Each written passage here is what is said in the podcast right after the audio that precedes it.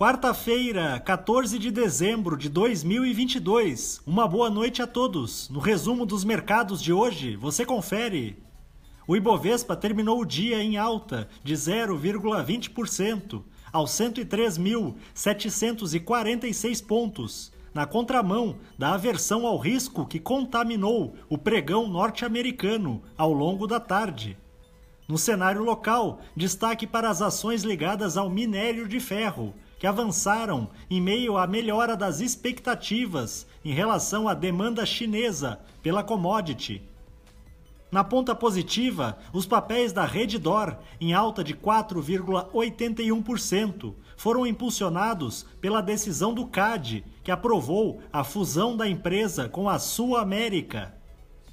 Na ponta negativa, as ações da Gol, em baixa de 6,35%, recuaram em meio às especulações envolvendo a notícia de que a companhia aérea estaria conversando com credores para tentar estender o vencimento da sua dívida ou convertê-la em ações.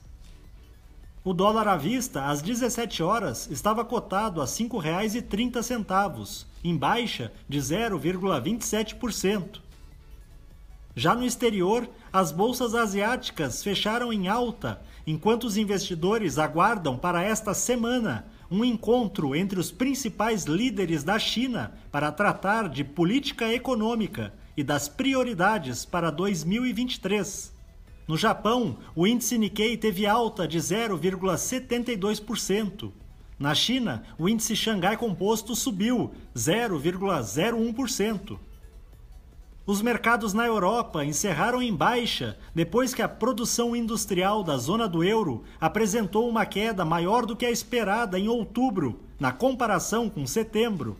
O índice Eurostock 600 teve perda de 0,02%.